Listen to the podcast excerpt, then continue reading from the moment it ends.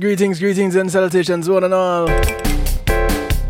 Welcome, welcome, welcome to the end of the night shift week.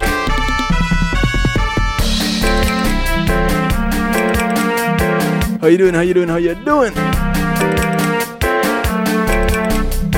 It's a night shift to DJ Kevin Stew.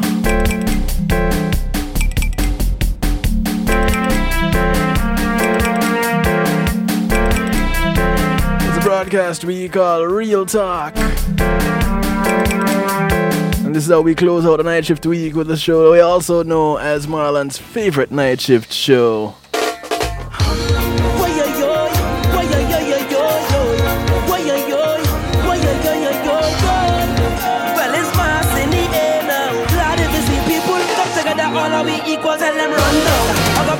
run now. All who believe in love now, understand and name.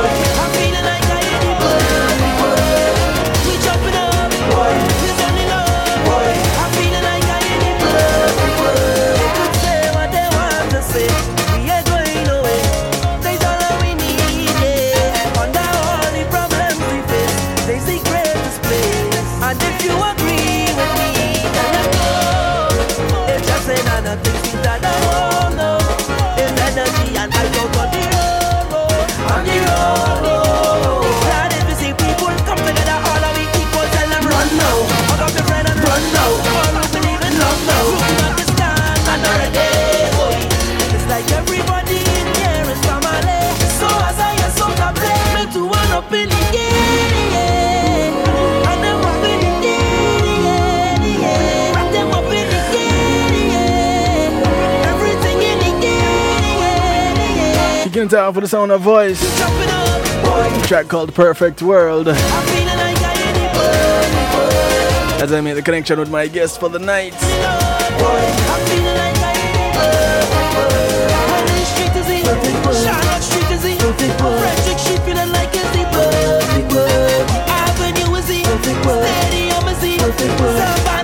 As she gets her camera positioned right. Perfect world. Perfect world. Much better.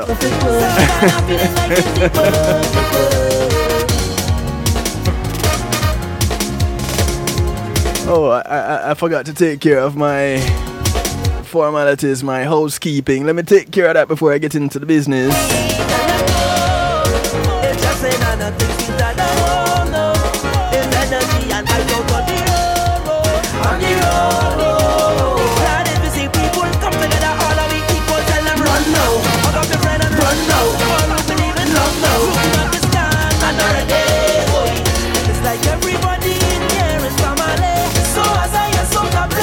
want to say welcome to those who are tuning in on TuneIn Radio, the night shift DJ Kevin Stew.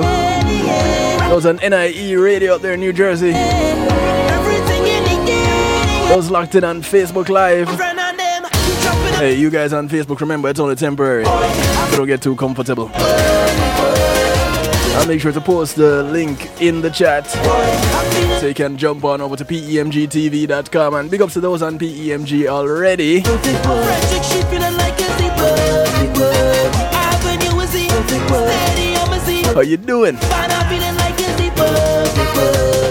Street is the Well, like I said, this is the sound of voice. The track is called Perfect World. They could say what they want to say.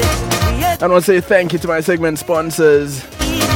Starting off with Paul C Media Group. When being in a moment is priceless, give them a call. You For innovative streaming and recording solutions, they have the answer for you. I don't know, You have an event you want to stream live? Church service, wedding, funeral, party, seminar, conference. Go ahead and give them a call. Understand another day, boy. 754 999 6020. So as I am so to blame me to one You can check them out on PEMG.com. Well, you can check out PEMGTV.com. But link them up on PulseEMG.com. If you want to take it a step further and have your own internet TV station, you can do that too. I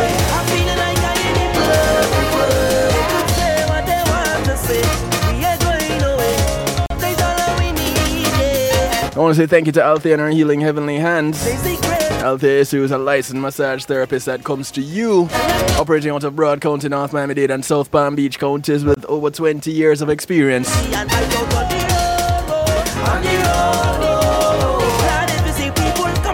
She comes to you COVID-free, and she'd like to leave that way. You can give her a call 954-655-9000 It's like every or email her at thealater at att.net. Outside of paying her, she only asks that you get off her table when she's done and go sleep somewhere else. Give her a call, tell her Kevin Stew sent you. Want to say thank you to Reggae Global Entertainment. Reggae Global Entertainment will take care of your bookings, handle your tour management, take care of your copyrights, publishing, trademarks, business registration, legal service referrals, music production, marketing and promotion, and so much more. Give them a call 954 998 8034 or check them out online reggaeglobalentertainment.com. Also, want to say thank you to GMAC Music Solutions. GMAC will bring your event to life. Providing sound, stage, light production services, musical equipment, PA systems, audio engineers, DJs, bands, musicians, singers. Give them a call 754 307 GMAC. That's 754 307 4622. I am Or check them out online, up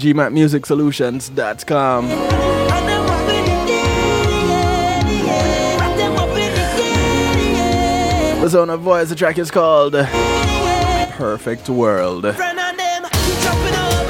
if there's one thing that we want to have, it's that of a perfect world. But is there such a thing? I ain't in love. I don't know. Maybe we can talk about it and see how close we can get by the end of the night. Feeling like a zebra. Avenue is the stadium is the But I have someone with me tonight and the street is the who I've been waiting and waiting and waiting to have a chat with ever since I spoke with her husband. And then I heard, yo, you should talk to my wife. I was like, what? Yeah, he sold her good. She's there cheesing it all. Ladies and gentlemen, I present to you my guest for the evening, Dr. Subrena Smith. Uh, Subrena, you, I think you can take off your mute now. How are you? How are you? How are you? Welcome to I'm the well. night shift. I'm well, somewhat nervous, but I'm well. Uh, Somewhat nervous. Come on. Yes. Wh- What is there to be nervous about? It's, it's, Oh. it's just two people talking by Skype. You know. you That is true. That is true. Nothing to be nervous about. By the way, it's only me. You know, it's, you and me and a bunch of eavesdroppers. That's that's basically what it is. So you don't even have to worry about the eavesdroppers. So it's, it's just you and me, right? Sure. Um, I'm I'm I'm so glad that I get to have you on tonight, and uh, thank you for taking the time out to to to, to come and hang out with us and chit chat a little bit. Sure. To to get us started, could you please just give us a little bit of a background into who we're talking? Just introduce talking talking with. Just introduce yourself. So uh, typically, when I'm introducing myself, I say, I'm Subrena Smith. I am a philosophy professor at the University of New Hampshire in the state of New Hampshire. Uh, because in, in most settings, uh, that kind of affiliation is sufficient for, um, for an introduction. But I think, in light of the, uh, the show, it, it it's worth saying a little bit more about my background. So I'm originally from Jamaica. I'm from Westmoreland. Whoop, whoop, whoop. Oh, West. Um, I've I've been in the states since 2000 with my spouse. Uh, prior to that, I lived in England. Mm-hmm. Um, and uh, yeah, I, I, as I say, professionally, I am a philosopher. Uh, I, I'm what you call a philosopher of science, stroke a philosophy of bi- a philosopher of biology, because I'm particularly interested in questions uh, that come out of our understanding of biology and how that pertains to many of the things that we're interested in in the social world. So I I write, for instance, about um, evolutionary psychology, which is this discipline that is um, uh, whose goal is to give evolutionary biological explanations of human behavior.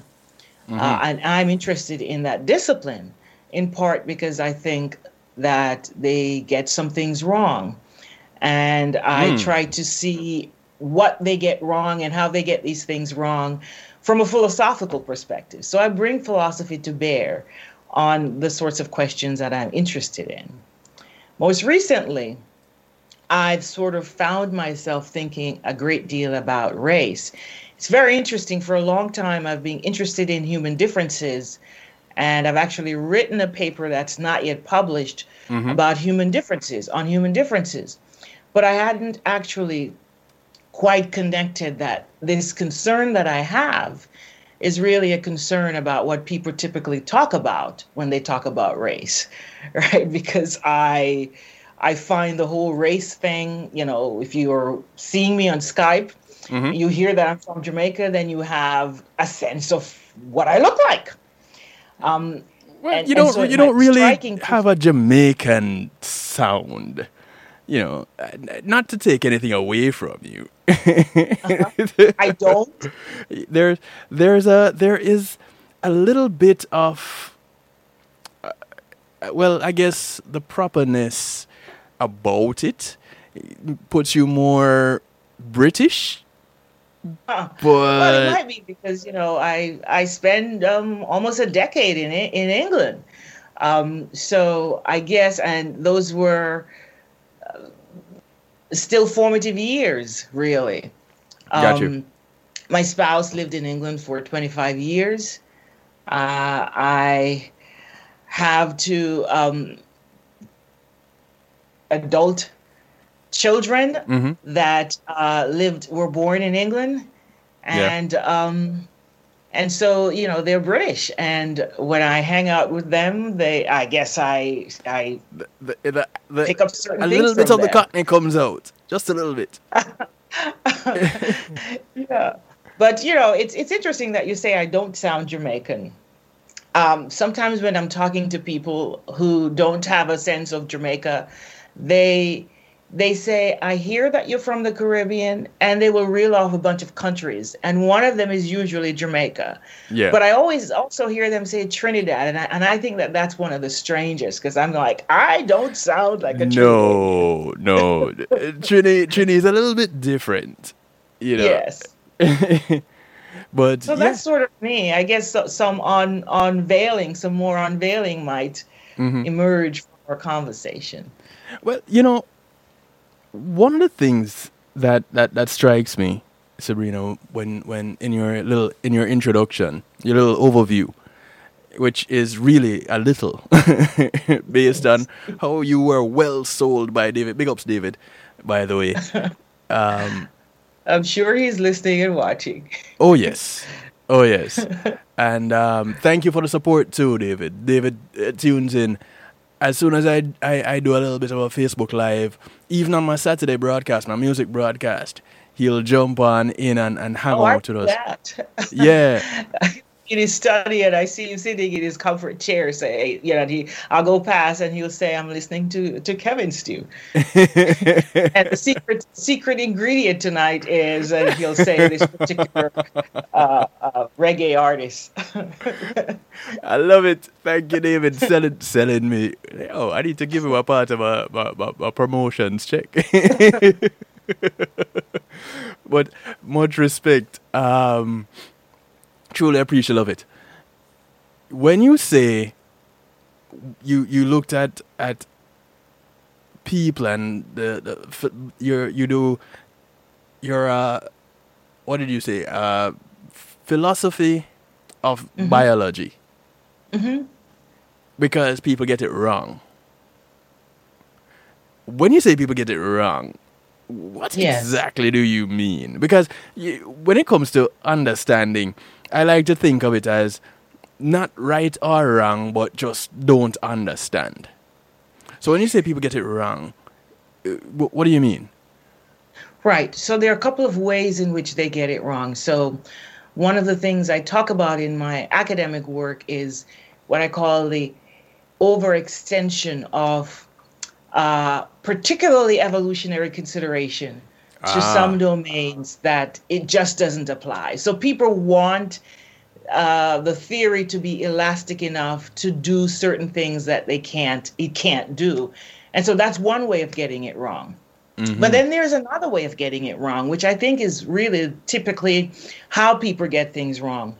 When they walk around and they talk about genes, that it's in your genes and there's a gene for that and a gene for this. And you're like, what the heck are you talking about? Or, you know, they talk about racial genes that, you know, black people, they all share the same things, uh, genetic profiles in common, and vice versa for other races. Yes, Um, yes. But there's a whole bunch of stuff that's wrong in there. And so those are some of the, the ways that those are those are those are at least two ways in which they get things wrong. The reason why I use the term wrong so much, if you look at many of the concerns that we have in our social world, mm-hmm. if you just sort of zoom past the surface of what people are talking about and look at sort of what what grounds what holds up where is this interest this worry coming from you typically find some kind of in philosophy or in, in philosophy we say you find some kind of a biological grounding.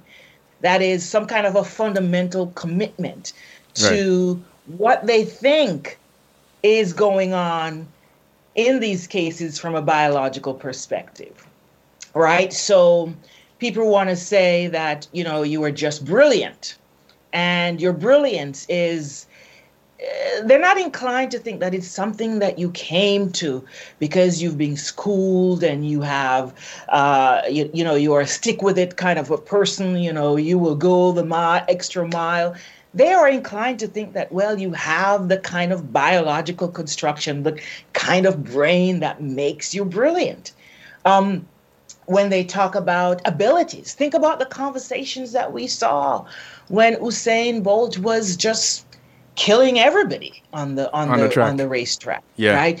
They were fancy, I call them fancy scientists, mm-hmm. fancy biologists of all strikes, talking about slow twitch and fast twitch and the genetic profiles of Jamaicans and Africans and they they want to find an answer that makes this thing in the world that we're fussing about, that we're having these discussions about.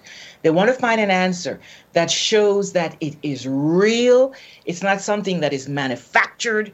It's not an artifact of what people prefer, what they like. It's just the the result of hardcore biological goings ons. Right. And in the case of Usain, he was lucky to have been given these biological gifts. Um, And in the case of other people who don't have those gifts, well, they didn't get them from biology, right? so, they, so, so- they worked so- hard for theirs.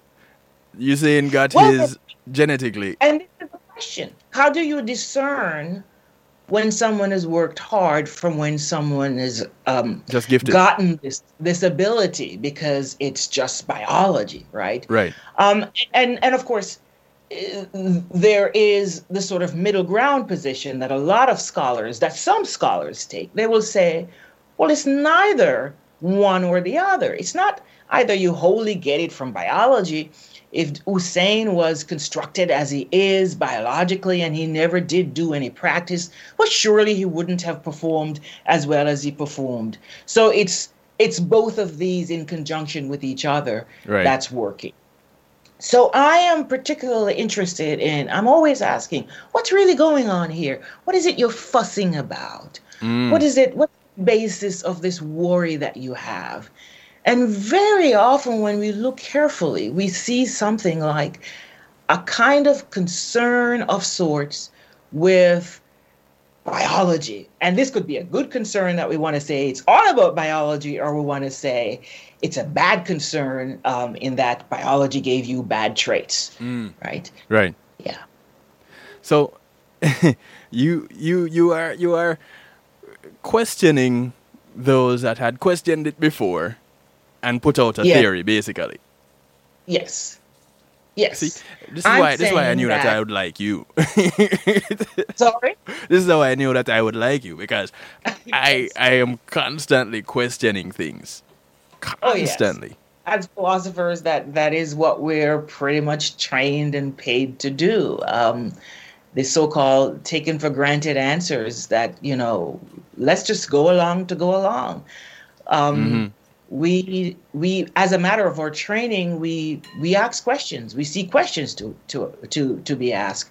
But also as a matter of disposition as a matter of how i am as a person it was kind of challenging in Jamaica because I would ask those questions, and people sometimes were frustrated with uh, Subrena always bothering with these questions. You know, some questions you just don't ask. Right. My sister won't be on the phone with me when I'm talking about certain matters because she doesn't want when lightning strikes. For she doesn't so much do it anymore, but uh, several years ago, I would be talking to her, and the phone would go like just dead. And then I realized, oh, she was just hanging up, and I call her back, and she said, "I'm not having any of those conversations with you because I don't want when the big guy decides that Wow. he's going to take you out."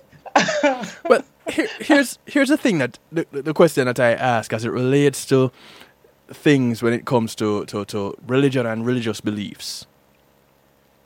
If the Creator gave us a mind that functions, one that yes. asks questions, one that challenges theories, one that that, that creates things, mm-hmm. why would we not ask the question of what we are told about the Creator in and, in and of it, itself? I think And that's a very this is probably one of the things that, that, that you your sister hung up on you for.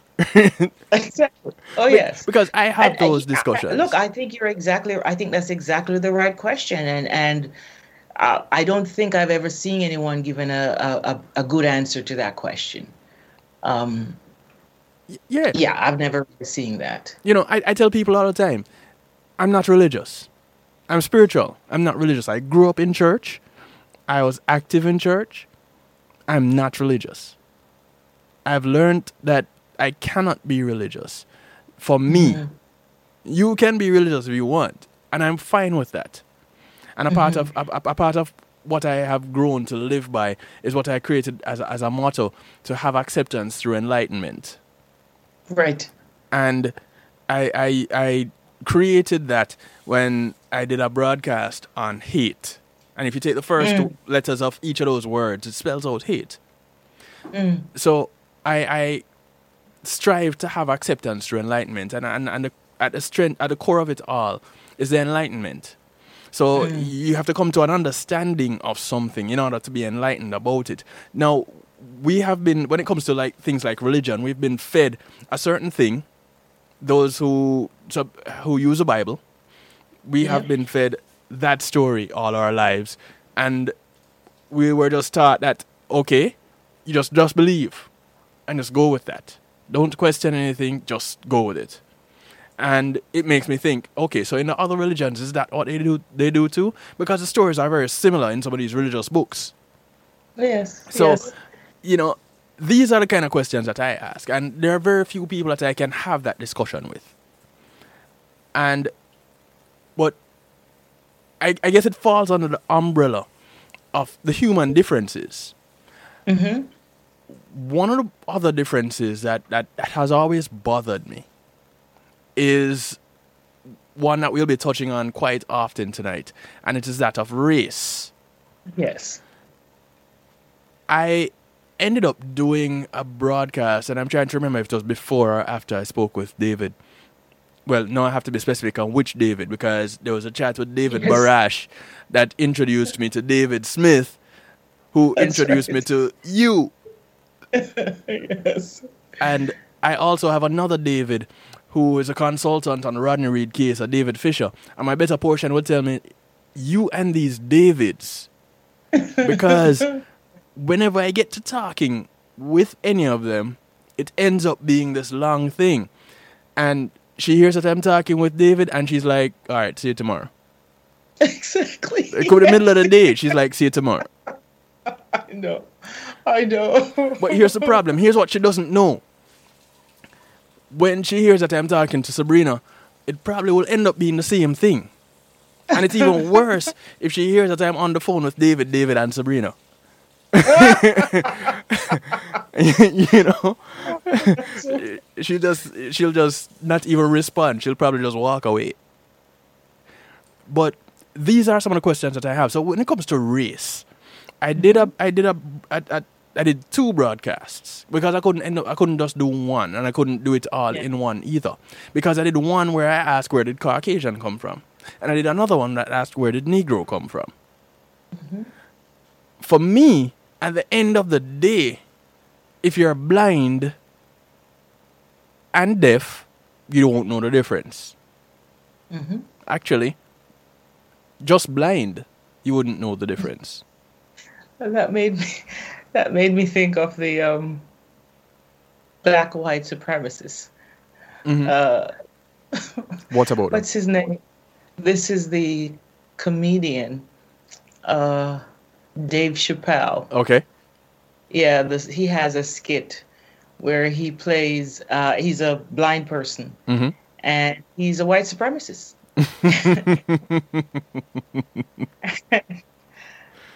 I, I mean, I'm conflicted about it because, um, on the one hand, it's sort of funny, but on the other hand, it has a bit of a sting to it. So I'm always conflicted about how should I respond? Should I, you know, chuckle? And you get this sort of uh, this this belly chuckle that just wants to come out, but you're Yes. holding it back because you think that there's something kind of inappropriate. So I'm not quite sure how to feel, but it's um. Right. there it is. There it there it is. There it the is. struggle, the uh, struggle. It is a struggle. but in in all seriousness, though, um, as as when did you first start looking into things relating to to why there are differences when people when it comes to race? So If you can think back to when it was that you got started. Just thinking, you know, um, so the the for me moving to the United States, um, way more than moving to the to the United Kingdom. When I when I moved to London, it was different. Um, in all sorts of ways. It was sort of, you know, I'm leaving Jamaica as a still as a teenager, Mm-hmm. um, going to a foreign country and trying to figure out lots of things about this place. Right. Um, so it, there was some sort of weirdness about it, but but the United moving to the United States really was a shock to my system that I could not have imagined. Um, and I think it was a really it was a moving here that sort of put myself in front of my own eyes as an object to think about, just by looking at the landscape, looking at these differences between white people and black people, these are not surface. These are really quite deep. Mm. Um, and and the conflicts. You know, I, I I've been here 20 years. Um, we've been here since 2000, Right. and I feel sometimes as if since I've been here, there's been this kind of low-level civil war between the races. Uh, that every now and then something will happen and they will get blown up.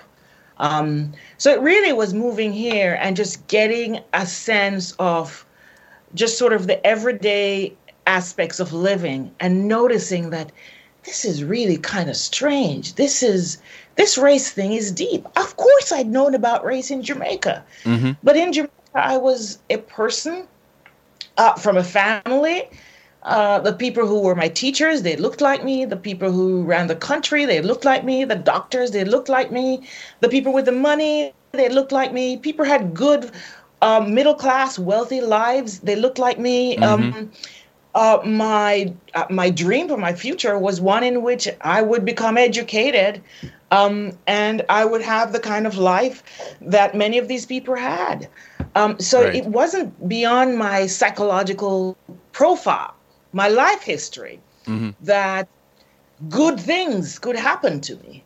But then when I moved here, I just got this sense. It's I think you have to move into the United States and feel it.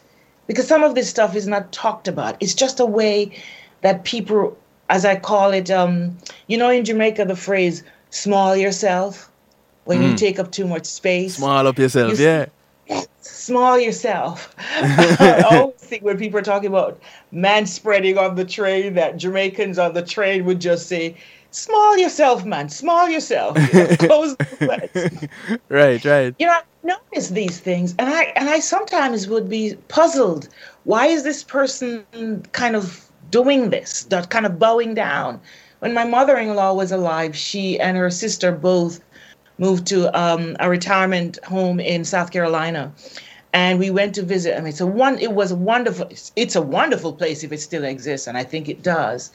Um, and we went up to the food hall and the workers there they were all african americans. And it was the weirdest thing to see these african american women sort of they're asking me you know if they can help me with stuff but they're not looking at me. And it was like yes ma'am. And i'm i'm i'm so david Huh. what's going on? And david said well this is part of the structure of life in the south of the united states you find people doing this stuff. Now I found it just uh, all kind of weird, you know, that right. that they would think that I uh, they should bow themselves to me or to my mother-in-law. And of course, my, mother-in-law is a white lady, so you'd think that of course they're going to do that. Um, because that's the culture there, but they were doing it to me too because I wasn't from there. I was away and I was with this family and they had to pay respect Right. and and I just found it heartbreaking. I found it heartbreaking. So it was, you know, those early years moving here and just feeling the culture and it started by me just being puzzled, but then eventually I started to be mad because then some of this stuff started to come at me, right? Um, there was an expectation that I occupy a certain role, that I am an African American person because I look this way. Right. And I have to, uh, I need to behave in a certain manner. And some people were a little puzzled by how you are, or people would say not very nice things around me. Um, yes. if they you know, uh, about about white people because if they didn't realize that my spouse was a white person, it was those early years that put me in this frame of mind where I was just constantly frustrated, constantly questioning. Uh, we were always talking about what the hell is going on. Mm-hmm, And so later, um, I would say in the last five, six years, I really began to think philosophically about the frustrations that I had. And I eventually wrote a paper, um, which I'm still hoping to get published. Mm-hmm. And I've given a couple of talks about this this issue because this paper I argue that I'm not black, and I'm making the case that I'm not black on account of what black to be black is in the United States. Right. And I'm saying that when you are from a place like where I'm from, and you, you know, you were born and you were reared there, so you you have a sense of yourself, Mhm. and you find yourself as an adult person in the United States. There's kind of a bit of cognizant and identity dissonance. You know, it's like, what am I supposed to be in this culture? I'm not a black person by your lights, but you're thinking that I'm a crazy person for saying I'm not a black person. So, So yeah, that's sort of let, let me ask you this: Have Sure. you have you ever gotten the question, "Are you black or are you Jamaican?" And before you answer that, let me let me take care of this. Um, Facebook Live. This is where I say goodbye to you guys over there. Use the link that's in the chat. Come on over for the remainder of the broadcast. Thank you guys for for for chipping in and sharing and steady. Glad to see you. How you doing? I know you're busy all the time, you know, but good to see you um, use up the link, come on over, share with some people, tell them to come, share with your friends, the friends of your friends, the friends of your enemies, and the enemies of your friends. Tell everybody the night shift is on. Real Talk Wednesday. It's Marlon's favorite night shift show. So eh, Marlon is listening somewhere in the quiet. Eh, Don't worry, he's around. Uh, big up Marlon Burrell, host of Real Rockers on Reggae Global Radio and general manager of Reggae, Reggae Global Radio. Also, bless up to you, bro. All right. So, Facebook Live, deuces, take care. Come on over. Use the link in the chat. So, you, uh, Subrena, have you shook your head and said, no, you haven't been asked that question. All right. So, that it's question has come my way. assumed. It's it's usually assumed um, that. So with my students, students, my students don't ever use um, racial terms when they're talking to me. It's very weird. It's sort of like this. Um, when these issues come up, whether it's in my class or just having a conversation about the social world, what's going on, and they want to put me amongst African Americans or amongst black people, they will not use the word black. They kind of stand there and they're kind of looking down and moving their feet, you know, on the ground. They're all uncomfortable. And they will say African Americans. Um, or um, the students who I am more familiar with, and I've talked to them about being from Jamaica, they will say, You're from Jamaica. But I've never had an experience where someone gave me an option you're this or you're from Jamaica. There's just the assumption. Well, um, I, I, I let you know that it, it exists. People have been asked the question, are you black or are you Jamaican? I know my cousin got it, and he was the one that really got it before me, and they kind of, it kind of came my way as a result of making reference to him with asking that question.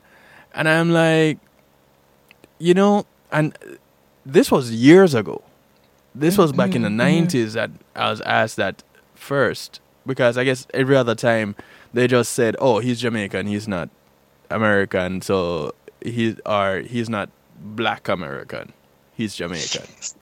yes, yes. I do remember that phrase. Yes. yes. And you know, I, I, kind of leave people with that. One of the other things, and it comes back to here. This one now goes back to to religion, where they ask.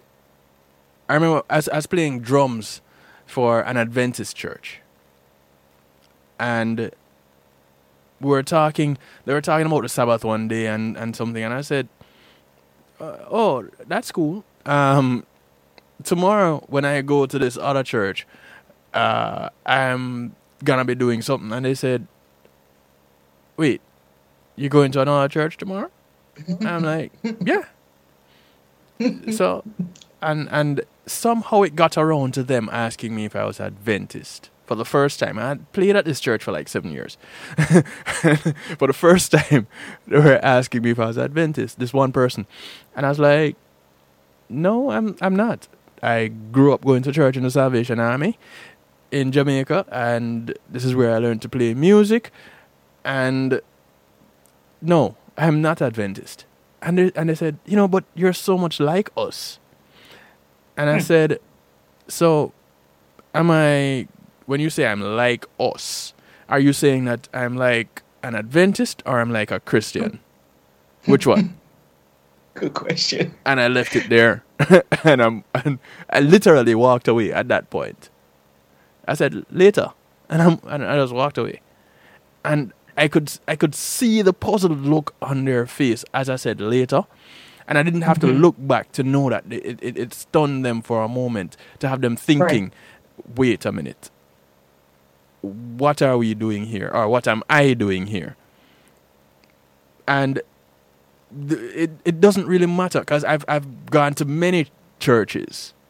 As a musician, I've played in many churches, and it's it's some of it is is is, is quite similar. You have the Catholics saying, you know, we're Catholic, and this is what I I went to all Catholic schools in Jamaica, and uh, you know this is the Catholic way, and uh, and then you have the Baptists saying one thing, and you have the Pentecostals saying one thing, and you have the Adventists saying one thing, and they're all using the same Bible. yes, yes, yes. And uh, so I, within myself, without even talking with anybody in particular, I, I got to the point where I said, so what's the difference if we're all using the same book and worshiping and praying to the same God? What a difference which denomination we went to. It's like going to, to it's like our thing with high schools in Jamaica. I go to the best high school. No, I go to the best high school. No, I go to the best school. And everybody claim their school as the school. Well, we all basically got the same education. you know, CXC Yeah, roll it- around and, and, and we did the same CBA, SBA, school based assessment. You you hear this stuff all the time. I mean, uh, the United States is known for its American exceptionalism. You know, uh, all the presidents always say that it's the greatest country on earth. And what's interesting for me, so I listen to British radio most days. I'm listening to something on a British radio, and you will hear the British Prime Minister or someone from his cabinet saying the same thing, and you say to yourself, "I'm an adult person. I would."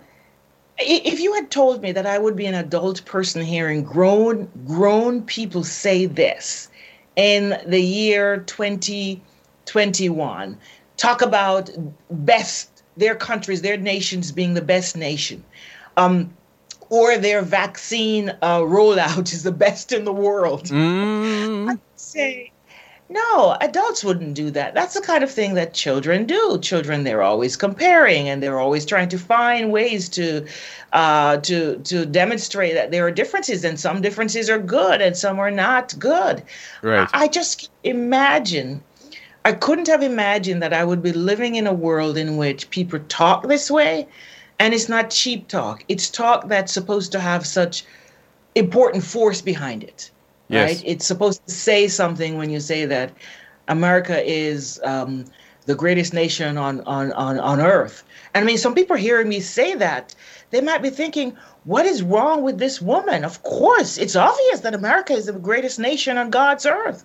and and I, I'm just wondering if if they're all drinking or smoking something, because this is just madness, right? When we're talking about a nation and we're talking about patriotism, we know it can go in all kinds of direction. Right. But we also use that best way, that better way to talk about human beings and the traits that they have. Which amongst us are better and and when, which amongst us should get the good stuff and, and which amongst us should not get the good stuff. It's it's really um, look look. I think we have this. We have the ability to clearly to discern to identify differences, but the ways in which we use it the ways in which we use the differences that are amongst us. It's generally not really for kumbaya, it's to find ways to set us apart. The religious case is a case in point. I mean, the traditions are so different, Yeah. and people have gone to war because these traditions are so different. Right. Now, as as as we eh, kind of teeter back and forth between the, the, the, the race side and the, and the religious side, and even the countryside, under under it all, we're looking at human differences That's right. and it is it is i am of the opinion that these differences come about as a result of competition like you were just mentioning um Well, they might, depending on which ones we're talking about. They might, yes. yeah Or there might just be a fallout. We're talking about, let's say we're talking about cultural differences. You know, mm-hmm. we all have the same challenges that we're trying to figure out in living, the, the problem of living. right You know, how do you how do you construct a life? That's a hard thing to do. And you find yourself in Mongolia and you have certain resources on the ground and you're going to make a life from that. And you find yourself in Canada. You have certain resources on the ground and you're going to make a life from that. These are two very different lives. And in my Right. view, I don't think it makes sense for some things for us to say that the Mongolian life is worse, not as good as the Canadian life. Right. it funny you said that. Here we go again. When i was growing up in jamaica and now living in the united states as an adult i am thinking my jamaican life was the best ever hmm. Hmm. Because i grew up I, I and i believe that this my generation is probably the last of the generation that that was raised by a village where walking down the street you you you had your parents knowing Mr. him and Miss her and some of these individuals you actually call them auntie because of the relationship or uncle because of the relationship with your parents Mhm. and no blood relation but Yeah. here's your auntie here's your uncle Mhm. and so you had you had that village raising the child going on. Mhm. I I I have been away from Jamaica since 2003. 2013. 2003, 2013. No, I don't remember. 2003. Yes, 2003. It's been so long. Jeez, that's a while. Um, and shamefully, but I, I, I can say I only set foot on Jamaica one day, for one day since then. Hmm.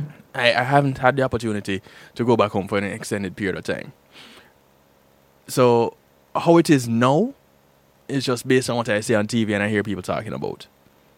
But I, I, I believe that that village, my Mhm. generation was the last to get raised in that kind of a mentality. I come here to the United States and I, I people barely know neighbors.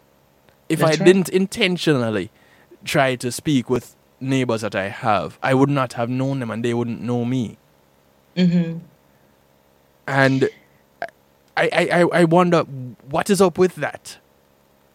Well, you know, it's interesting. Uh, you say you think you your life in Jamaica was better, and I, I I don't think I've ever thought about that question in full. I think about components of my life. Mm. Um, so there are certain things that there are certain things that I absolutely just miss about my life. But we were poor. You see, I Did I you know it? Poor. Did you know it? Mhm. Did you know you were poor? Yes. Yes. I was okay. poor. I was poor, um, such that I would, you know, when I was in primary school, I would lie about what we had at home because we were poor. We we were a poor family. Yeah. Um, and you know, so we had issues with having to uh, children carrying water on their heads, for instance. Mhm. Um, you know, it, it all that stuff. I, and I ne- I didn't like it then, and I reflect on that and I say, no, it didn't build courage or any good things like that. It's just the kind of thing that I wouldn't want for my niece who lives in Jamaica now. I have two, um, well, I have um, two, one is an adult niece and one is a little baby girl. She's, I call her baby girl. She's eight years old. Okay. Um, and particularly my my eight year old niece, she has a completely different life. So if we were to talk about my sister and I, when we talk about our lives as kids, Mhm. Shania cannot envisage. It's not part of her own life because she has a middle class life right. with right. her parents Yeah. right so i don't miss those things but i do i do miss um, i was a fairly i was part of my community i was part of my school i was kind of known in my in my town in grange hill. And it's interesting as an adult you could not pay me to live amongst lots of people. Like we live out in the boonies. We have land and we have space. And i'm Mhm. like oh yes. Yes. this is what i want right? I so it's interesting that you know that very kind of involved in your face Jamaican life that we had, which by the way I needed respite from, and my mother was very sensitive to that. She she understood then that sometimes I needed to be by myself to sort of pull myself back together. right. So, so I don't miss certain elements, um, you know, the, the the things that I had to do as a, as a kid, but there there is a there is sort of a a social a, an aspect to the social life there that is completely not a part of American life. Um, uh, I have good friends here. I have colleagues that I'm really comfortable and close with. Two of my colleagues, Ruth Sample and Charlotte Witt, they're fantastic ladies, and I feel completely at ease with them. Yes. Um, but apart from them, really, it's it's a my life here is very uh, non-involved with most human beings.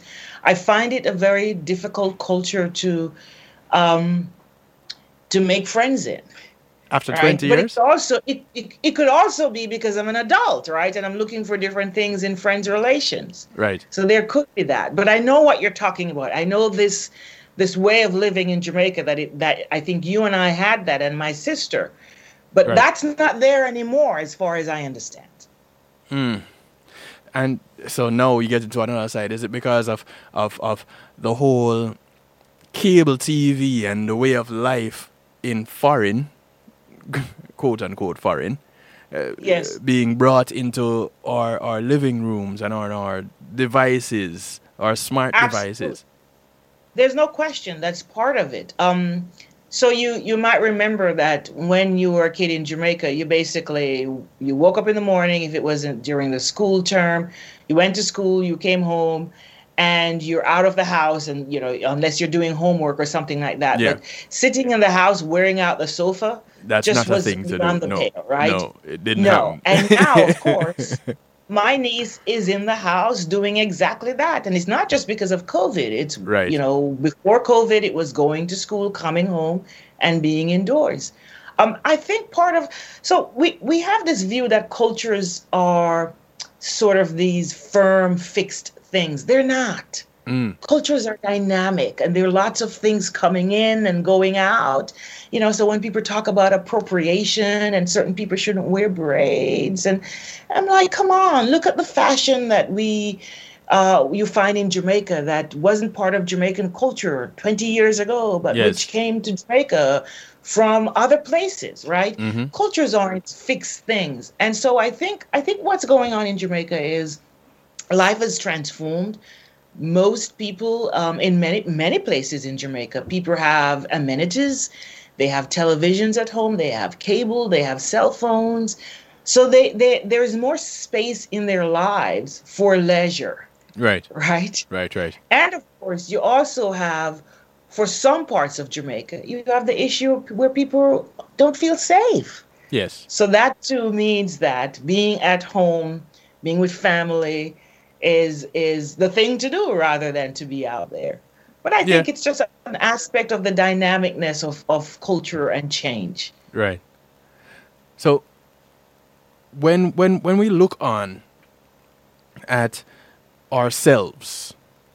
When you go to to to work, you you go onto campus at um, the University of New Hampshire, and you walk in there, and students don't know who you are.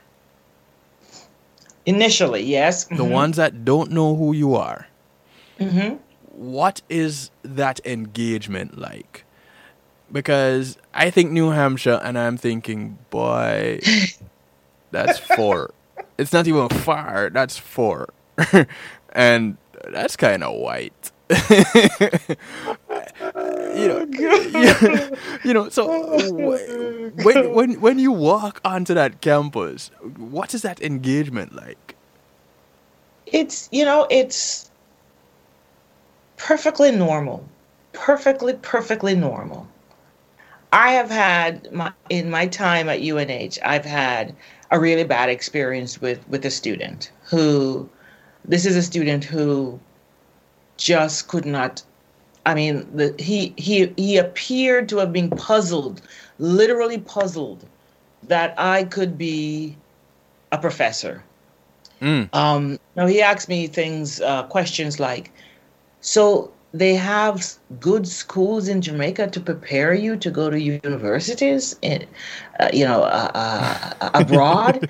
and and and you know, in before. But here's a weird thing: part of what happens with me too, which you know can be frustrating, but um, I also think it's the perspective that I bring to some of these discussions is really different and important.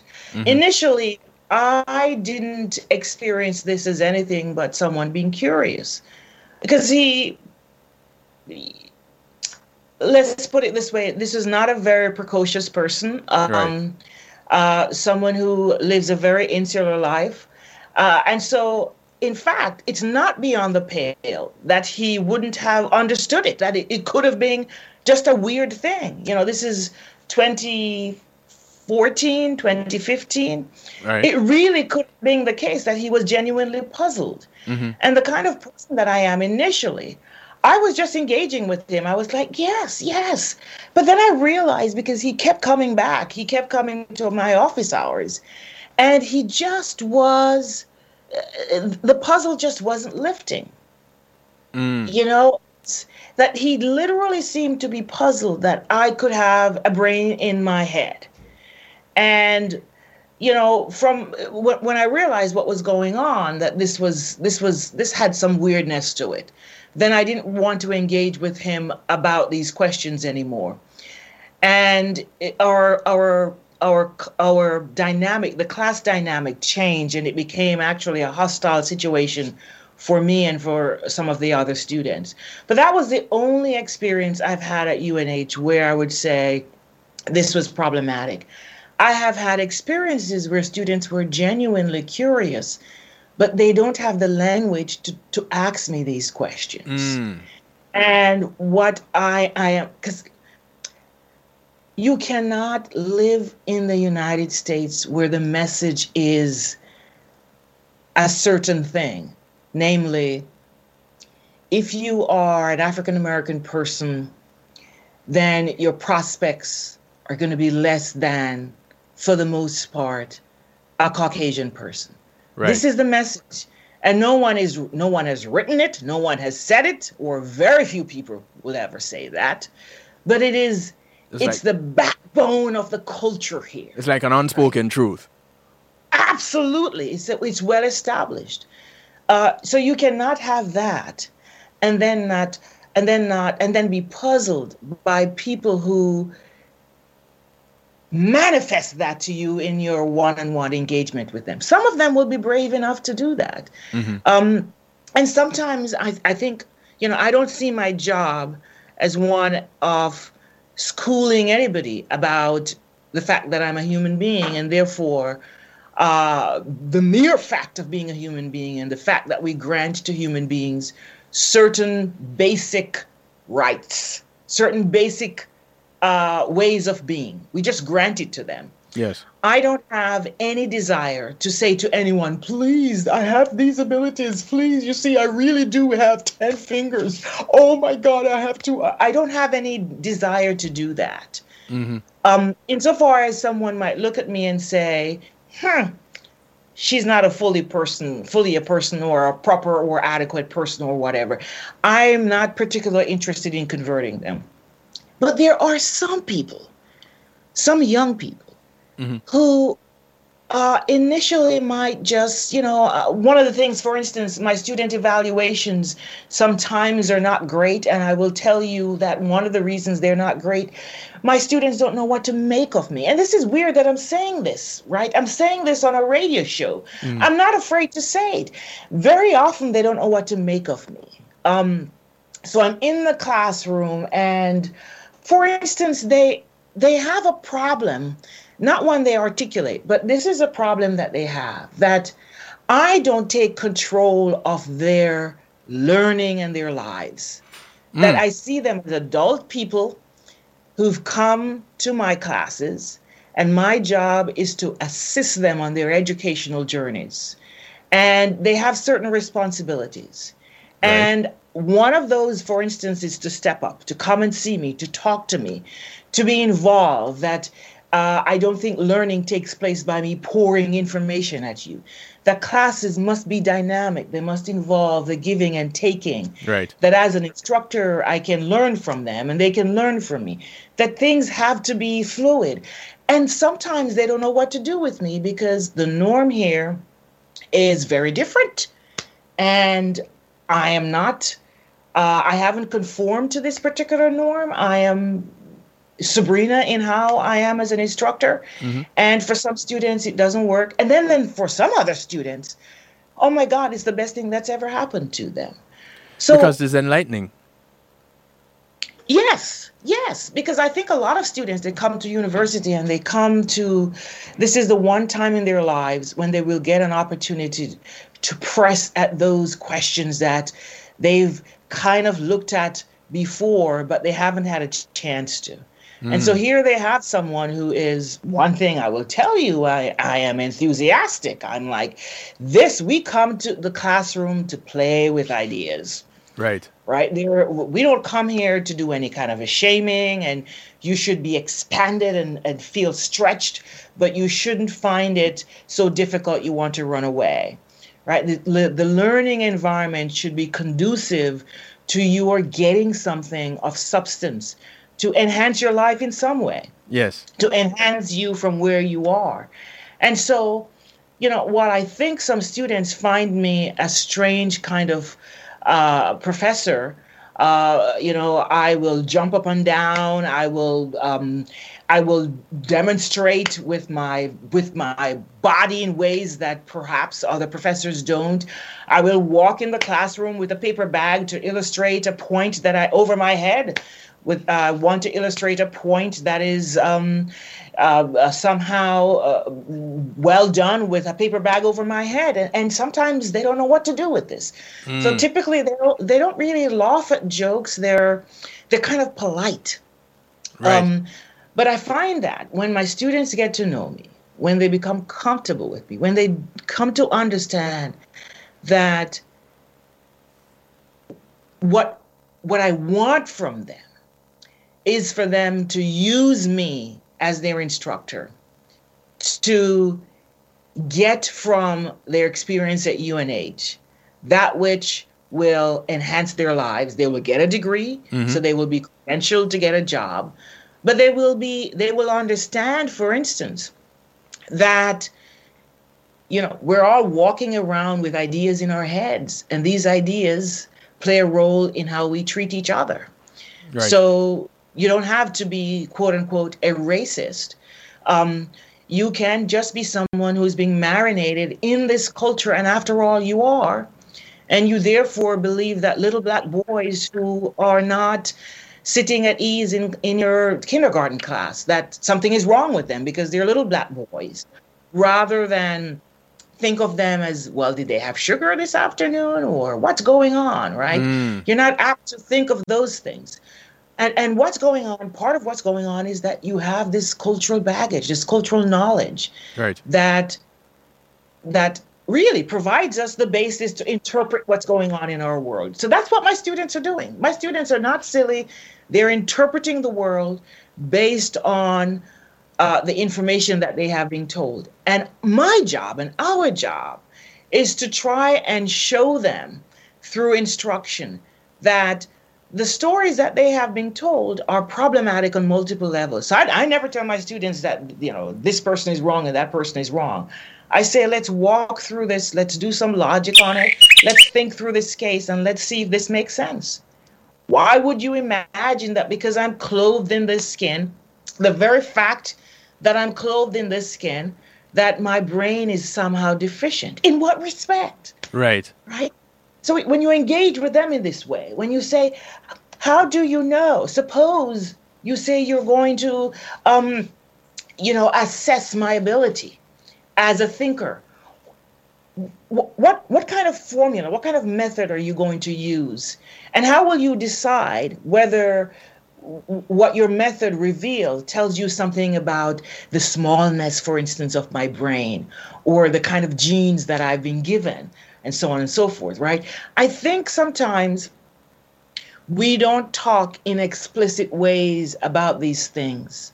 And so, you know, we say racism and the conversations they shut down. Mm. And, and I, I often say to my students, you know, tell me more. How do you see this going? Right. H- How would how would why tell me why you think biology would have done it like that? And how would the biology work? Give me a story about the biology. So the onus is on them and they realize that rather than rather than me having to justify my existence as a person uh, who is different from them on the campus, I say to them, tell me how the biology would reveal to you that something about me makes me not a good candidate to be your instructor. And, and, and that just blows their mind because they have never had the thought Mm. that this could be a question for them to contemplate.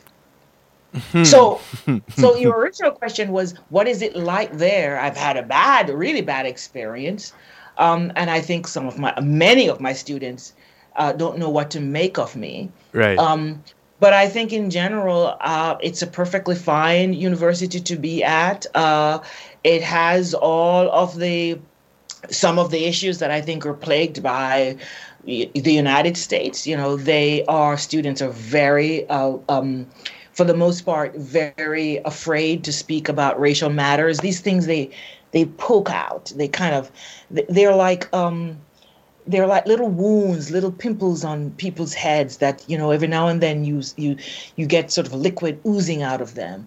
And and sometimes when these things happen, I take these little opportunities to engage with the students in a manner that doesn't shame them, yes. um, but gets them to think about these issues. You know, I have a couple of comments here in the chat.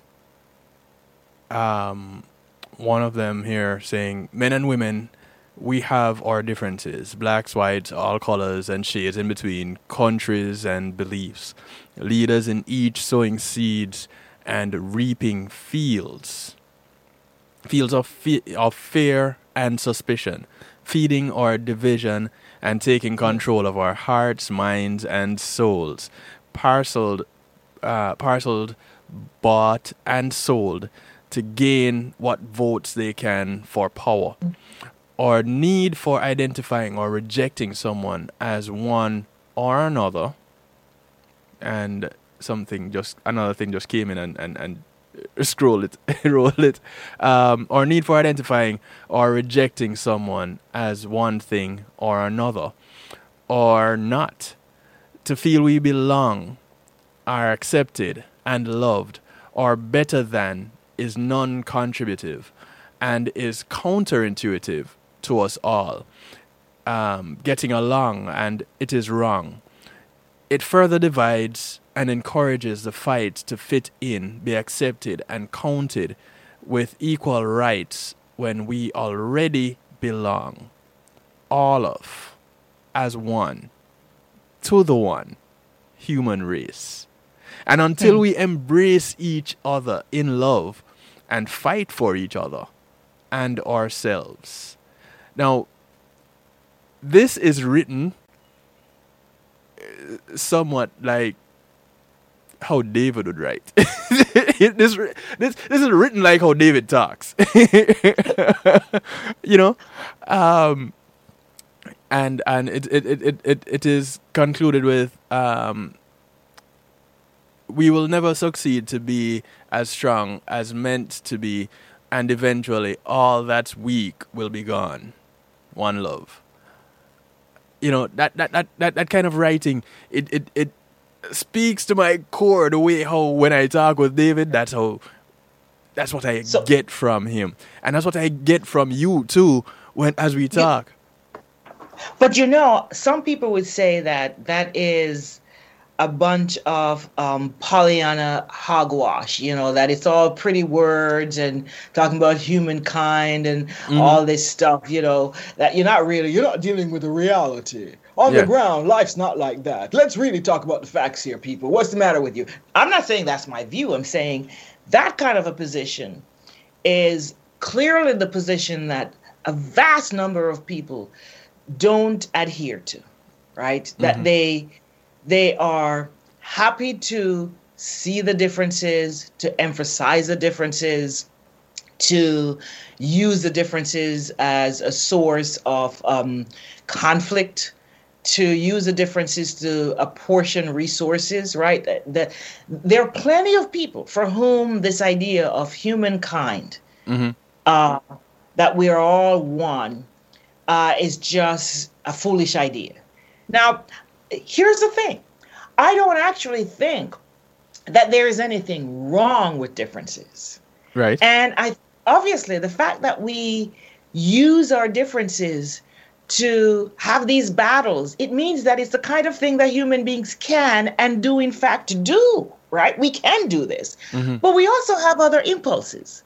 We can reject the impulse we have to pull ourselves apart on account of these differences and have go to war and have this kind of a social upheaval because of them Yes. right so I- so I, I don't think that we have to say well you know we want to be different kind of people in that we don't even think in those ways you can genuinely say of a person oh my that person is so different and that is all that you're saying that they're different. You're not evaluating the difference that you um, observe as good or bad. You're simply noting it. The problem in the United States is that so many of these things are used as a weapon that we're going to hit the other team with, we're going to hit the other person with. Yes. And it's very hard to have a country and a people, uh, one people, because you know people are in a nation. They're, if nothing else, they're one. They're they belong to the same nation. It's very hard to have that when there are so many opportunities uh, that are pe- people are taking to to pull these differences, to use these differences Yes. for, for Negatively. discord. Yeah, um, and, and I'm going to touch on how I, I, I one of the ways I, I address this this whole race thing also. Um, another comment here, Subrena, you are where is it? I just lost it. Um, someone complimenting you here. Um, greetings, Subrena. You are an eccentric soul. Thanks for being different. Hashtag Black Girls Rock. International Woman of Change. um, and uh, international woman woman who challenges us to think outside the square.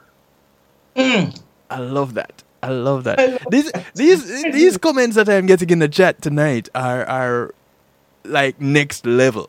Thank you oh. guys commenting. Oh. Thank you. You know, and and and I I think you you you can add this to a way that you describe yourself, an international woman of change that challenges us, not even encourages, it challenges us to think So that's my- outside my, the my square. goal is to challenge, not to. Uh, yeah, I, I want to challenge the space. I want us to sit back and think and think and think. I don't want to be a guru, as I was saying with my colleagues the other day. I, I want to encourage people to think because we, we all do it and we all can do it. Yeah. You know, one of the things I, I say all the time on this broadcast is my job is to stimulate your appetite and not satisfy your hunger. So by, when I'm done, you should be asking more questions than you came in with. Yes, And yes. if I don't do that and you get answers, all the answers you're looking for from uh, one broadcast that I have done, then I'm not doing something right. Hmm. And I I I agree with that sentiment exactly. I very often when I'm teaching, I'll ask my student about some historical event, you know, and they won't know about it. So um this morning I, I taught one of David's class. I was a guest in his class and I asked the student about if they know about Henrietta Lacks. And some students had heard of Henrietta Lacks, and some students had not heard.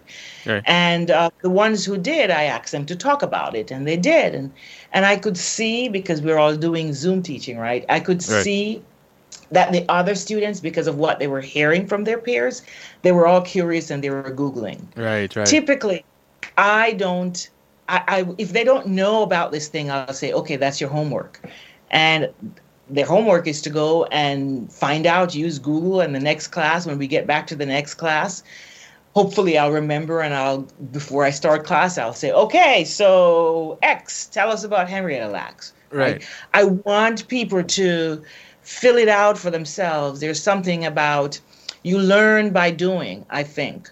That exercising that cognitive ability rather than uh, sort of sitting back and being given the information Right. i think you i think you develop a there's a different relationship with the information when you uh, find the Yes. information when you were invested in looking for it so Right. I, I i like that sentiment very much yes Now, for me, one of the things that, that when it comes to people uh, separating, segregating, um, using race, is I ask the question if it so happens that you need an organ transplant, do you know where this organ is coming from? And does it matter if the, it's a successful transplant which saves your life? Does it matter where mm-hmm. it came from? If it came from a, if you're a white and it came from a black person or vice versa, do you now say, I cannot use this organ because it came from this other this person of another race? There was a time when people held those views and would say though explicitly, "I don't want it. I don't want any black blood because it's going to be black somehow." Um, I don't think. Let, let, let me let me put it this way. Many people would not say uh, anything like that nowadays. But I think some people, even though they wouldn't say that, I think there there there are some people who would at the very least because they have these initial these sort of these discomforts Right. you know about uh, about the races that they might initially not be entirely at ease hearing that the heart that you're going to get is from is from a person of color or from a white person or from uh, uh, a Native American or from um, a, a Chinese person or something like that. Some people might not initially be comfortable with, with, with, with that idea. But I don't think so much, and I could very well be wrong. I don't think that we would have explicit rejection of a vital organ on account of the organ coming from a person of a different race nowadays. Well, at least I hope not. I should I hope, hope not. not. I hope not in these year 21st century that this wouldn't be the case. but I could be wrong. Well, you know, you and I both have the same hope that that you're wrong. Really. Um, another comment here. I am different, and I want differences to be acknowledged. I want my differences to be acknowledged. if I were like everyone else, I would be a boring individual. I was not That's created to be boring or normal or like anyone else. Each of us are created to be our unique selves. Um, one of the struggles that I think people have with that is yes, they want to identify as individual, but at the same time, they want to identify as an individual as a part of a similar collective. So That's right. so here we are, and it comes back to, to, to wanting to be inclusive. Yes. And the, the, the way to end up having a well sought after club, so to speak, is to say, well, this is an exclusive club, and you need to be X, Y, and Z to get in. yes, yes, yes, yes. and nobody in that club could have any of those require could meet any of those requirements. They just the people that got together and said, "Hey, let's form this club and let's say this is what it takes to come in." Exactly, exactly. and as such, it now becomes this exclusive club. But at the core of it all, everybody can have that same club. And mm-hmm. you know, th- these it's it's interesting when you you don't have a sense of self, but you want to identify as an individual, and you want others to somewhat be like you. Mm-hmm, mm-hmm. It's kind of crazy to me.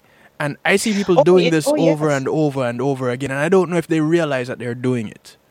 Oh, oh yes, it's it's. I, I think you're you're hitting at something that is so so key.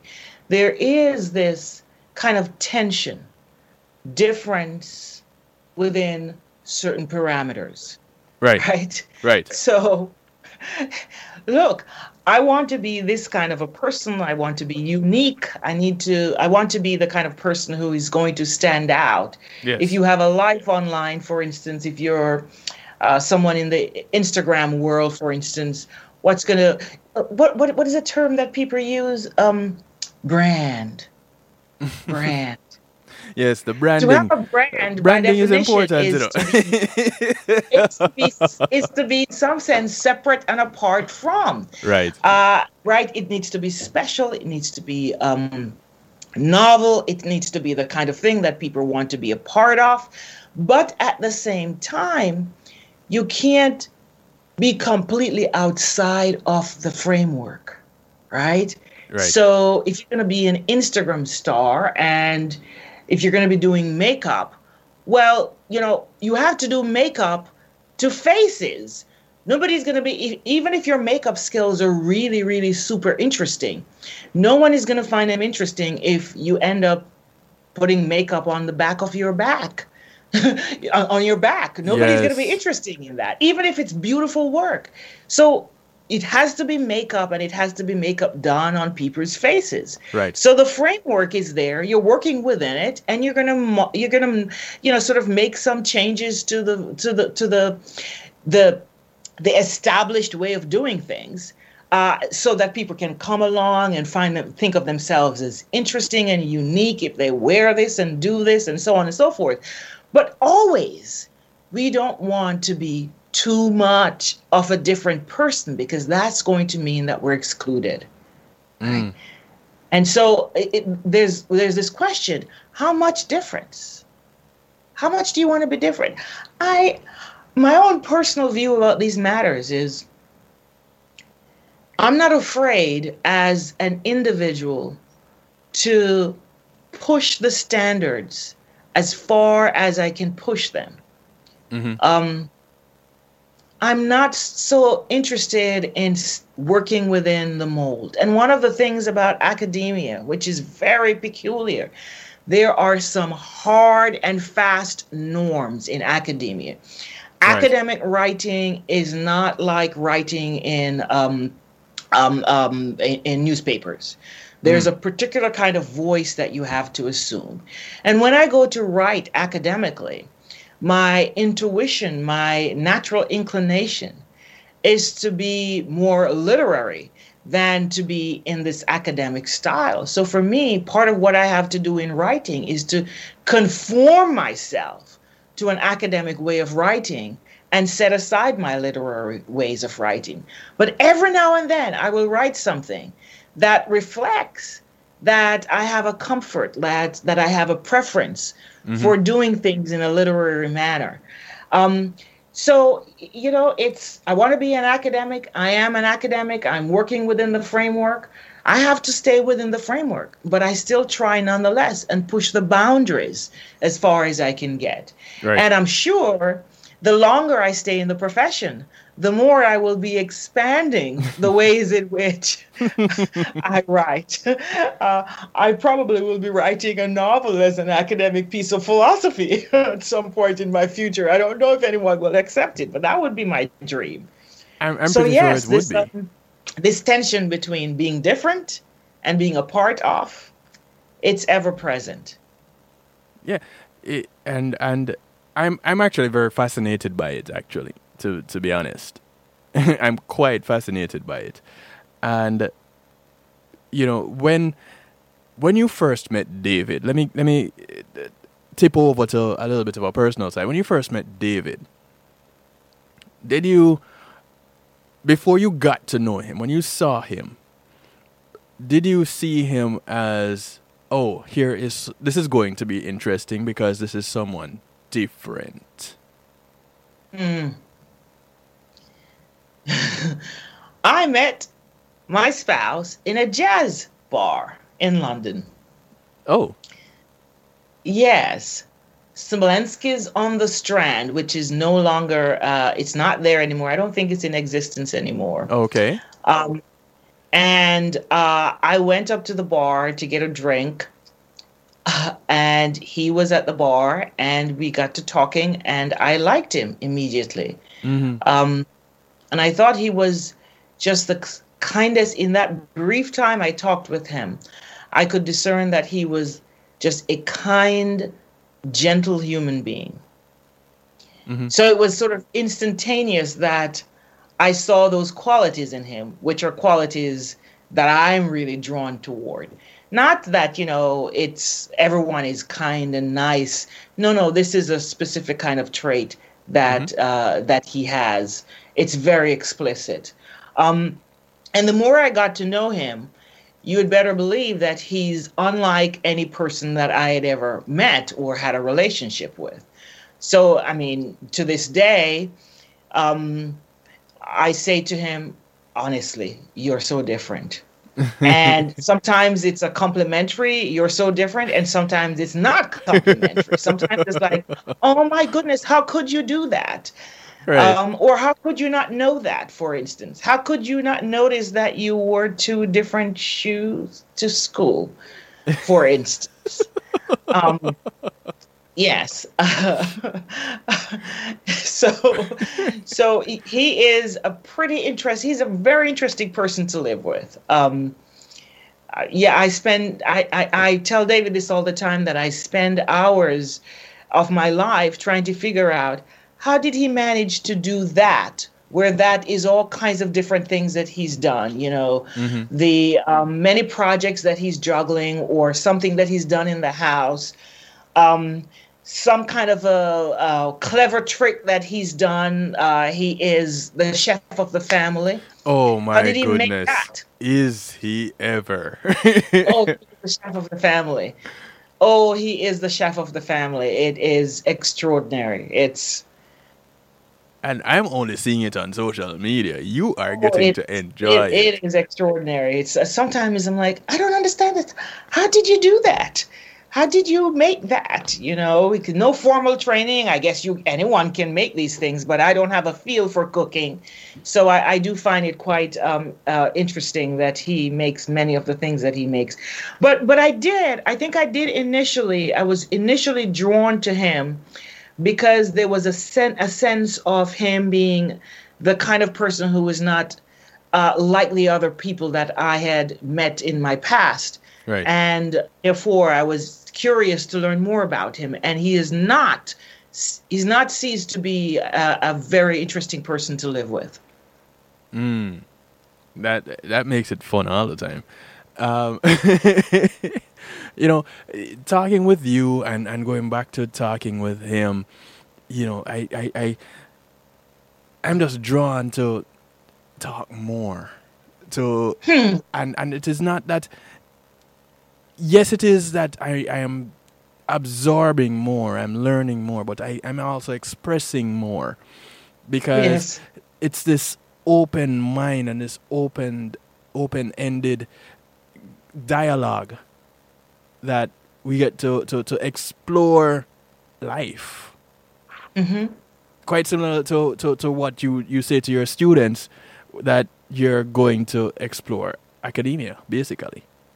hmm And someone someone in the chat says, I say the same thing, but I use the word I use weird instead of different.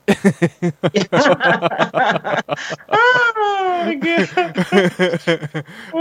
I, I've been called weird. I've been called weird before. um, I don't I have been called weird by my students, uh, but in a sort of in in a nice way. Yeah. You know. Uh, but anything that you're Yeah. not familiar with, I guess, would fall under the weird category. It is Yes, not yeah. the quote unquote norm that, that exactly. you are used to. Um, another comment here I do not need others to be exclusive. I'm exclusive all by myself. I'm creating my own path by providing that one thing that no one else provides to a specific market and be the best at it. I, if that is not a, a a formula for individuals to, to, to live by, I don't know what is. Because, one, it creates a sense of individuality hmm and two it creates a sense of needing to belong to a group because you're providing something that is needed Yes. Yes. and in So, providing something yes. that is needed you are meeting a need of your own Yes. and people look at Yeah. I, I don't think people that, that provide services uh, see things that way No. That- no. that but in- indeed, it, it it is what they're doing. Yes. yeah because it is a need to give what you have to someone Yes. else that needs to receive what you have. But all they see it as is meeting the needs of those who are receiving what they have to give. No, Yes. it's an it's it's a need that is on both ends, and we often Absolutely. miss things like this. And I'm, yeah, part of it is because of the nature of our transactional doings, right? So I'll pay Tell for me it. about you just, it. yeah.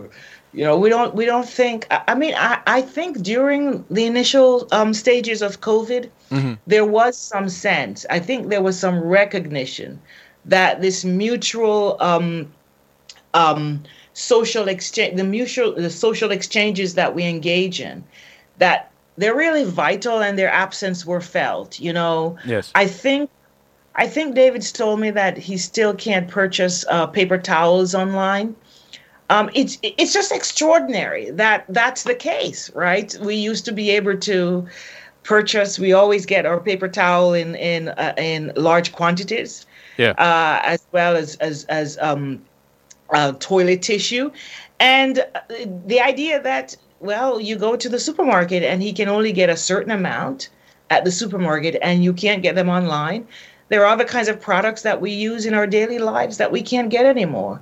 So indeed, we're supplying. You know, people have talked about how much more, how how much money um, Jeff Bezos has made during this um, COVID Mhm. uh, crisis. But many of the things that that we've purchased, these are things that we've needed to live our lives.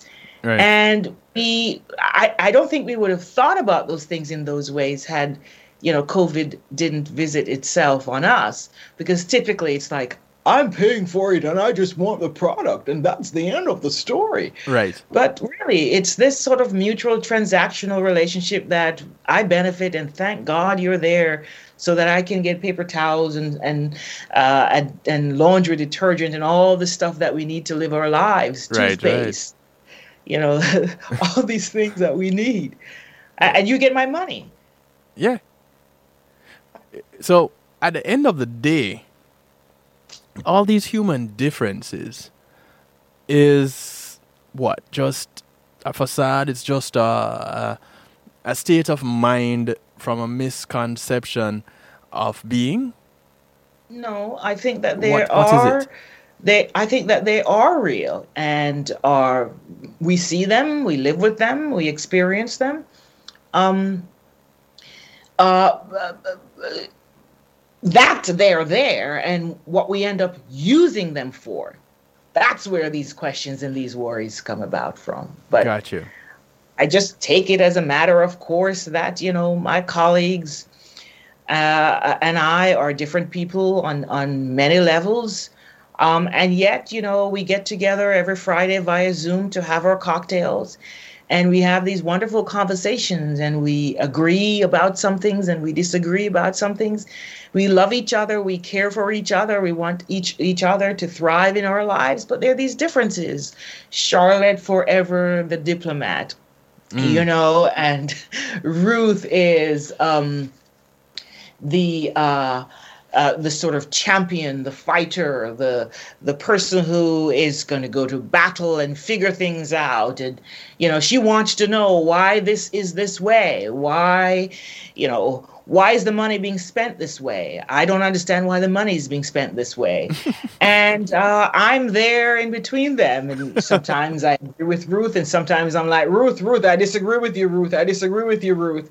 And sometimes I'm like, I think Charlotte's right. I think Charlotte's right. It's wonderful that Friday evenings in, in all three of our homes. It's it's just awesome because we have these cocktail hours. They start at five and they can go any place from five to seven thirty. We're just talking and drinking about everything and anything. It's it's wonderful.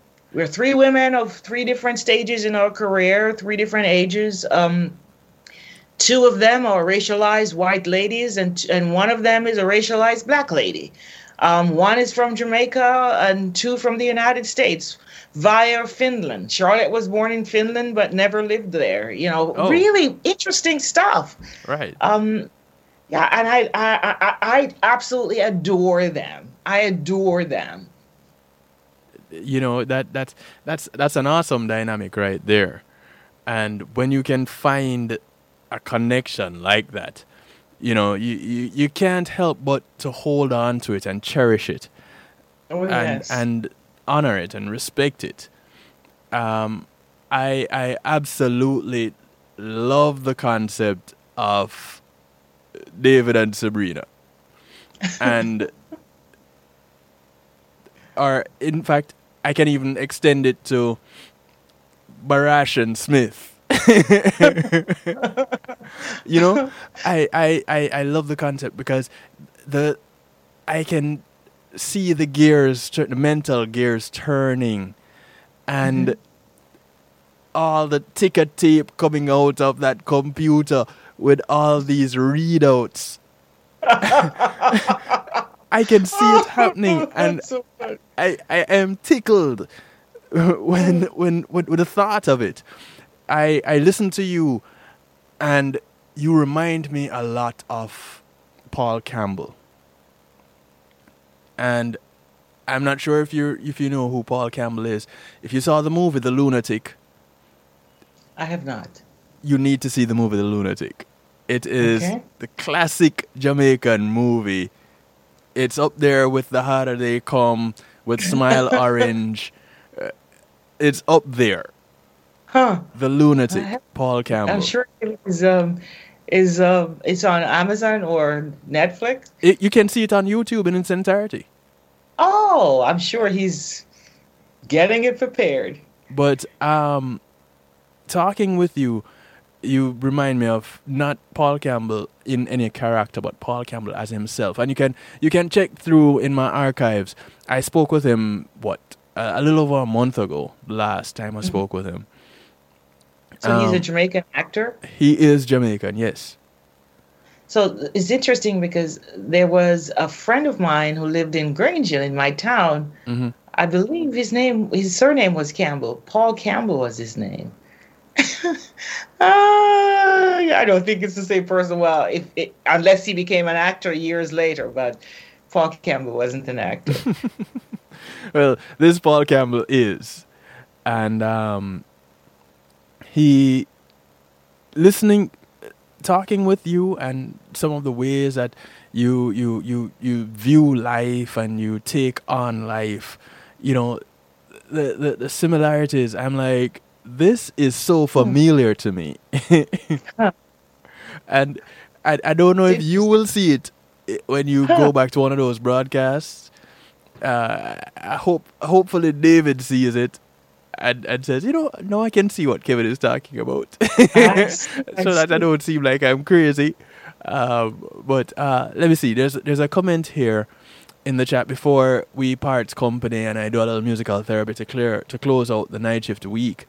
Um, I wasn't saying there's anything wrong with being an individual, nor wanting to identify with others, uh, to not feel alone in our individuality. But when we are working to be recognized, um, when we're working to be recognized for our human rights, it is giving those who would deny us those rights the ammunition to see us differently and find Yes. all sorts of things, such as in the Bible, to argue against. When we all need to say it, say, oh, when we all need to say is that we it cut off it cut off some of the text. Oh, I think some of the text got cut off. Um, Said is that we are human and deserve the same rights as the rest of humans. That's what it is. absolutely. Yes. Yeah. Um, thank you, 29. Thank you. Thank you for that.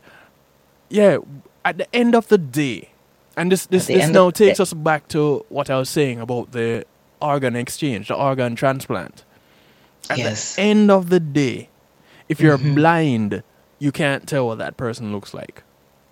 If they're Oriental, if they're Hispanic, if they're black, if they're white, you cannot tell hmm if you're deaf, you don't know how they sound differently. Along with, yeah, you can see that there are differences, hmm but you can't hear that there's a difference. Yes. One of the things that, that, that really reminded me um, of the melting pot that Jamaica is, is I walked into a club here in South Florida, and there was a live taping of a broadcast, and the guest was a white man, and then he spoke.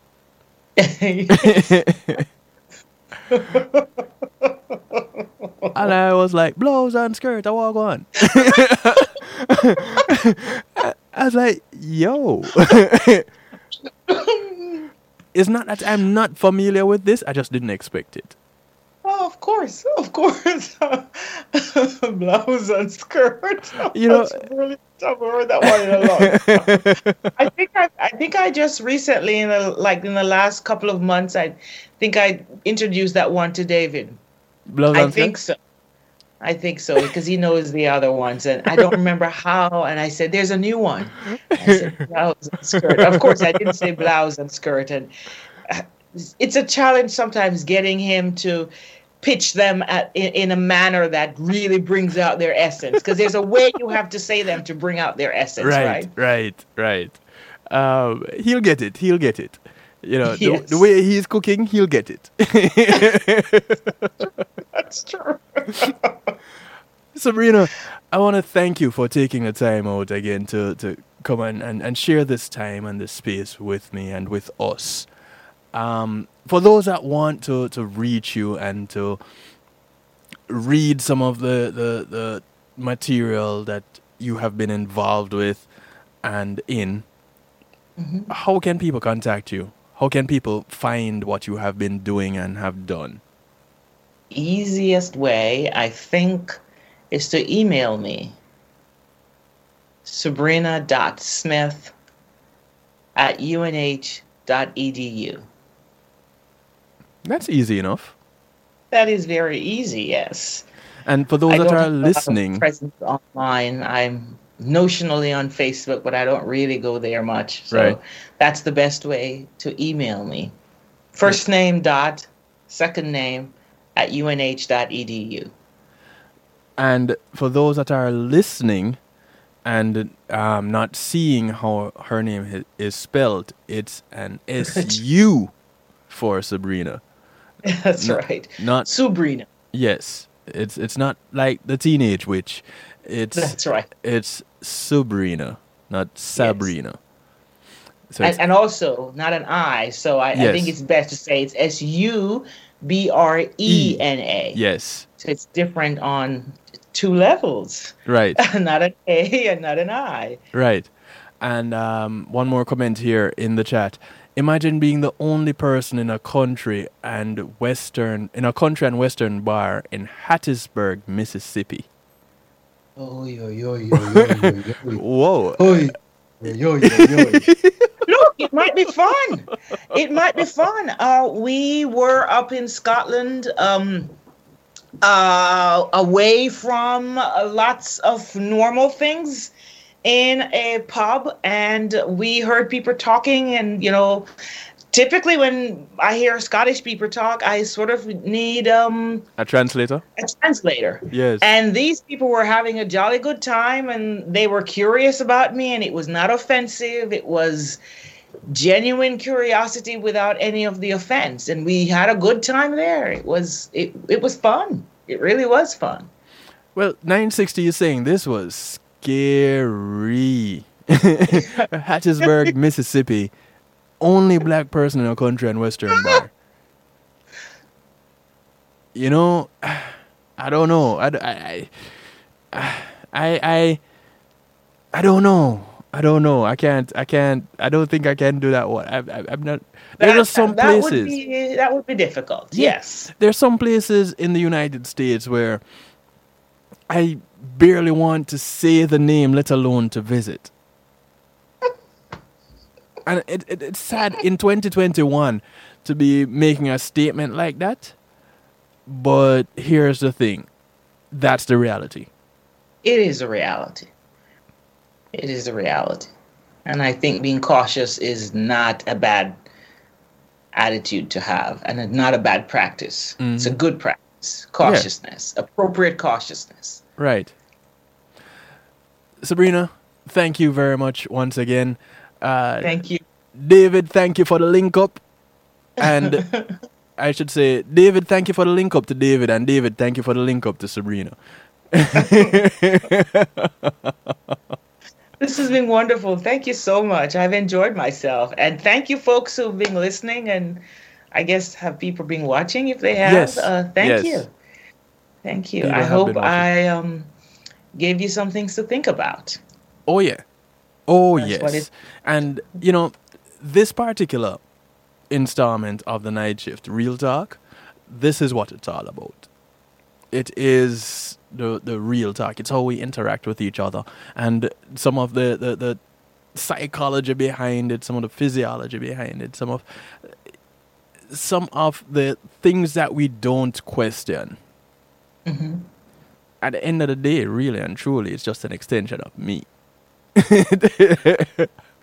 I- the, the the three show the three broadcasts are just bits of me that I need answers to some questions and I get to ask them out loud. So Fantastic. thank you for helping me in, in addressing this aspect of this question of Sure. human differences. Sure. And Thank you. fortunately for us, we have more questions than we do answers. So we get to do to go to do this again and again and again. And I'll say this right now as I have you on this broadcast. I said it with with, with David Smith. I I definitely need to get you all on one call.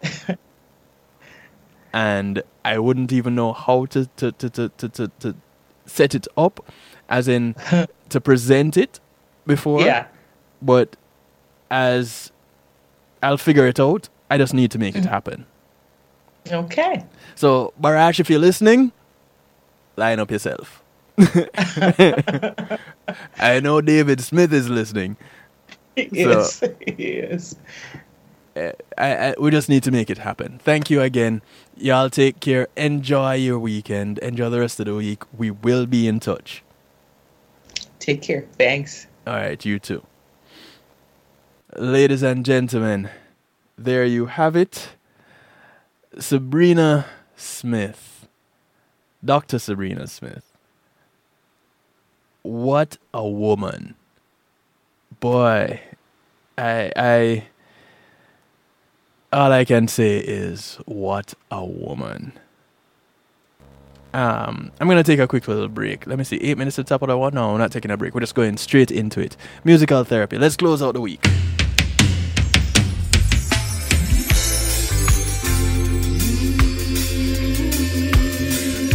This is Christine Alicia. The track is called Black Diamond. So pressure? Heat at on a wada wada. What you mean this is a depression? Turn around and it's just compression. Path of destiny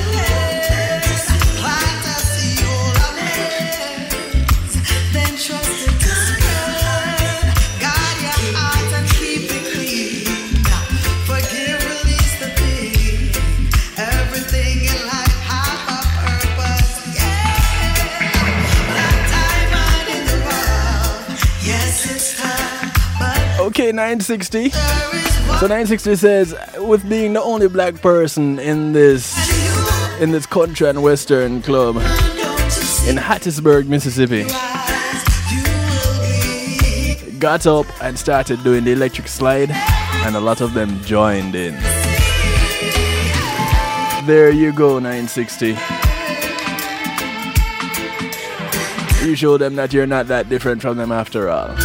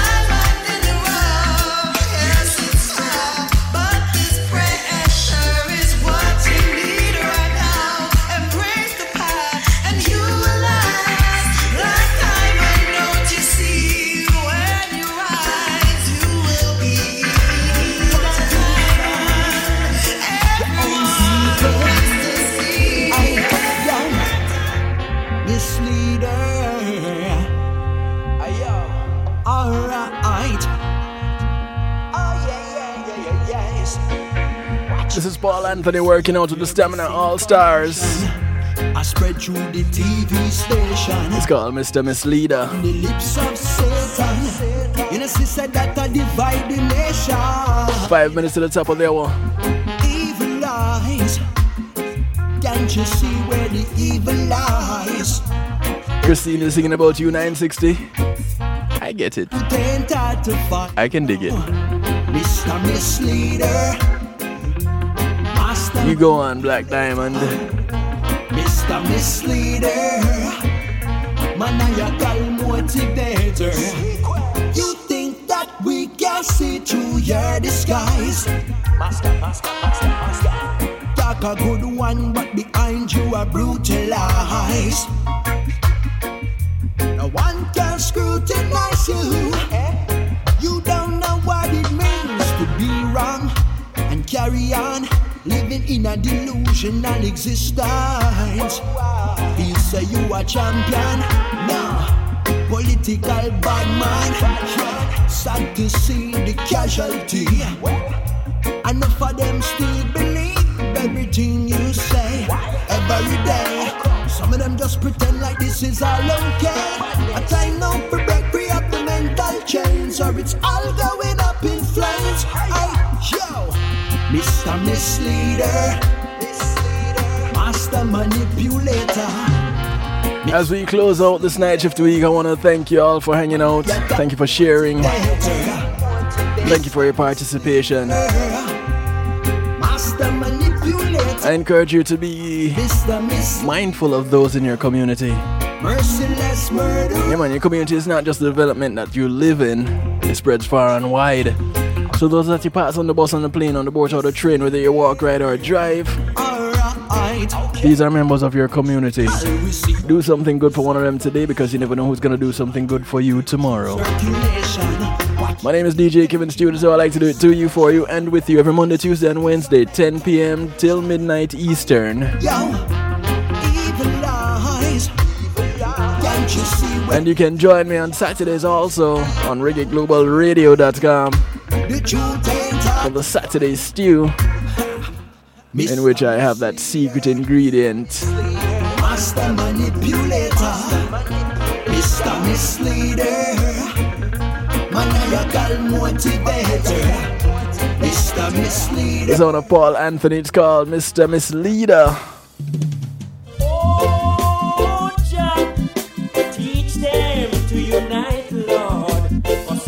I bounce out with this one, it's Hal Anthony. they don't know how to do things right. Teach them, Jah, Jah, me say, teach them It's called Illumination. to unite, Lord. 'Cause all them a do is fuss and fight. They don't know how to do things right. Until until we meet again, Teach them, teach them to unite, Lord. Y'all take care of yourselves. Who is fuss and Be good. they don't know. If you can't be good, be good at it. I'm calling on you, Jah. Good morning, good afternoon, good day to you wherever you are in the world from right here in South Florida. I bid you a good night.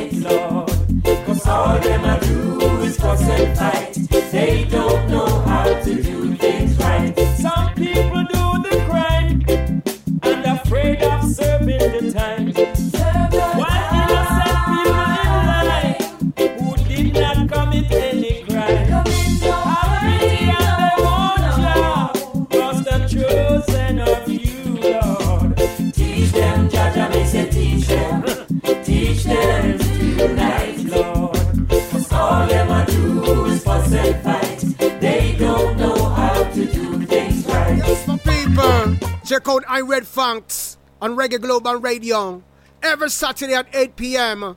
with Kev Stew, where I'll give you a pre-life, uh, brand new, good for you. Kick it like a ball if you don't say a dance song. You hear that? Greetings and salutations, one and all. You're invited to tune in to the night shift with DJ Kevin Stew. It airs on Mondays with Community and Finance, Tuesdays with Healthy Love, and Wednesdays with Real Talk from 10 p.m. to midnight Eastern Time. Come spend some time interacting in the stew pot where we keep things bubbling and wind down in musical therapy.